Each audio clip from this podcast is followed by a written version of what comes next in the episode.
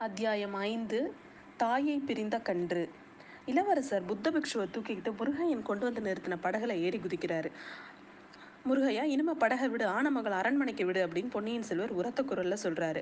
ஆனா அந்த சமயம் பாத்தீங்கன்னா புயல் காற்றெல்லாம் உச்ச நிலையில இருந்தது. புயல் பொங்கி வந்து கடலும் போட்ட இறைச்சல்ல அவன் சொ அவர் சொன்னது முருகையனோட காதுல விழவே இல்லை.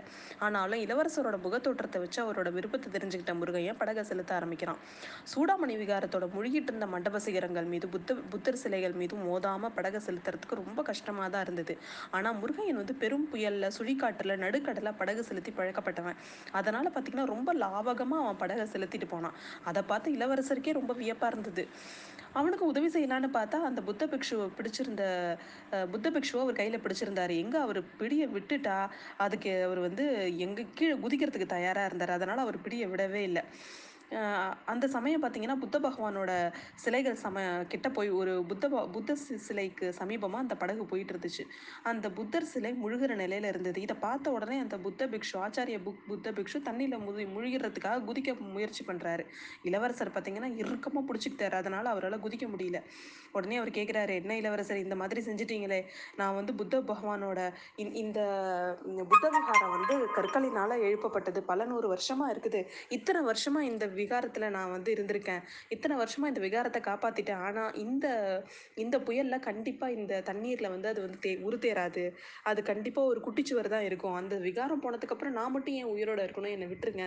புத்தரோட பா பாதங்களை வந்து என்னை சரணடைய விடுங்க அப்படின்னு கேட்குறாரு அதுக்கு உடனே அவர் சொல்றாரு நீங்க அந்த புத்த விகாரம் போயிடுச்சுன்னா இறைவனோட கருணை இருந்ததுன்னா நானே கூட திரும்பவும் அதை உங்களுக்கு திருப்பணி செஞ்சு கொடுப்பேன். ஆனா நீங்க நீங்க இல்லைன்னா உங்களை என்னால திரும்ப கொண்டு வர முடியுமா? அப்படின்னு கேட்குறாரு இளவரசர். இவங்க இந்த மாதிரி பேசிட்டே வரக்குள்ள பார்த்தீங்கன்னா நம்ம நந்தி மண்டபத்தை தாண்டி வந்துட்டு இருக்கிறாங்க நந்தி மண்டபம் முன்னாடி அவங்க நம்ம குந்தவி பிராட்டியும் இளவரசரும் பேசினாங்க இல்லையா அந்த நந்தி மண்டபம். அந்த இடத்துக்கிட்ட வரும்பொழுது பார்த்திங்கன்னா மண்டபம் முழு மேல் கூரை வரைக்கும் தண்ணி போயிட்டு இருக்கு அந்த இடத்துல ஒரு தாயை பிரிஞ்ச கண்ணுக்குட்டி வந்து அந்த அந்த முனையில மாட்டிக்கிட்டு க எங்க போறதுன்னு தெரியாம கத்திட்டு இருக்கு இதை பார்த்துட்டு இவர் என்ன பண்ணலாம்னு யோசிக்கிறதுக்குள்ள நம்ம ஆச்சாரிய பிக்ஷு உடனே தண்ணிக்குள்ள குதிச்சு போய் அந்த கண்ணுக்குட்டியை காப்பாத்தி கூட்டிட்டு வராரு.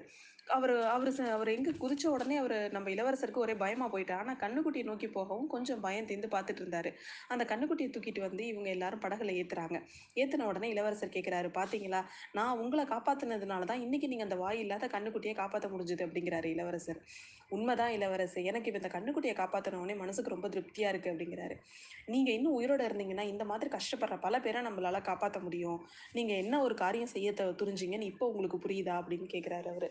இளவரசர் ஆமா நான் வந்து நல்ல வேளை பெரிய தவறு செய்ய இருந்தேன். நீங்க தான் என்னை தடுத்து நிறுத்துனீங்க அப்படின்னு அவர் நன்றி சொல்றாரு. அப்ப வந்து நம்ம இளவரசருக்கு ஒரே கவலை.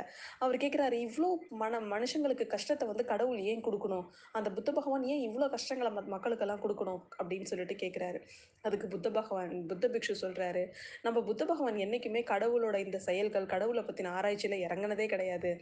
அதனாலதான் அவர் என்ன சொல்லியிருக்காரு? மத்தவங்களுக்கு உதவி பண்ணுங்க. அதனால உங்க மனசு நிம்மதியா இருக்கும். அப்படிங்கறதோட அவரோட போதனைகளை வந்து நிறுத்தியிருக்கிறாரு கடவுள். பத்தின ஆராய்ச்சிக்கு அவர் போகவே இல்லை அப்படிங்கிறாரு புத்த பிக்ஷு. படகு வந்து நண்டி ம நந்தி மண்டபத்திலேருந்து மேற்குல மேற்க திரும்பி ஆனமங்கலத்தை நோக்கி போயிட்டு இருந்துச்சு பொன்னியின் செல்வனோட மனசுலயும் சிந்தனையா இருந்தது. கொஞ்சம் முன்னாடி பி பிக்ஷு சொ சொன்ன புத்த சமய கொள்கையோடு தான் நம்ம முன்னோர்களும் சொல்லியிருக்காங்க. எல்லா மதத்துலையுமே அப்படிதான் சொல்லியிருக்கிறாங்க. நம்ம ஒரு மகா வாக்கியம் கூட இருக்கு. பரோபகாரம் இதம் சரீரம். அதாவது மற்றவங்களுக்கு உதவி செய்யறது தான் வந்து மிக சிறந்தது அப்படிங்கிறத வந்து நம்மளோட எல்லா இதிகாசங்களும் அதையே தான் வந்து சொல்லிட்டு இருக்குங்கிறத அவர் யோசிக்கிறாரு. இதை பத்தி எல்லாம் அவர் வந்து நம்ம ந- நம்ம ஹிந்து மதத்துல இருக்கிற பல கடவுள்களை பத்தி எல்லாம் அவர் யோசிச்சுக்கிட்டே வராரு. இருட்டுற சமயத்துல படகு ஆனமங்கலம் சோழ மாளிகையே கிட்ட போயிடுது.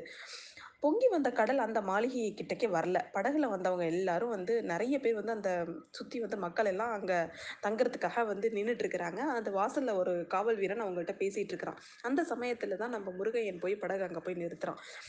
அந்த அந்த காவல் வீரன் வந்து நம்ம இளவரசரை பார்த்தோன்னே அவருக்கு அடையாளம் தெரிஞ்சிருது. அடையாளம் தெரிஞ்சோடனே வேகமா சந்தோஷத்துல ஓடி வராரு. புத்த இந்நேரம் வந்து சூடாம இளவரசரே நீங்க உங்களுக்கு வந்து இளவரசருக்கு வணக்கம் தெரிவிச்சுட்டு சொல்றாரு. சூடாமணி விகாரம் கண்டிப்பா இந்த புயலை தாங்கியிருக்காதுன்னு எனக்கு தெரியும். நல்ல வேளை நீங்க இங்க வந்துட்டீங்க அப்படின்னு சொல்லிட்டு அவர் சொல்றாரு.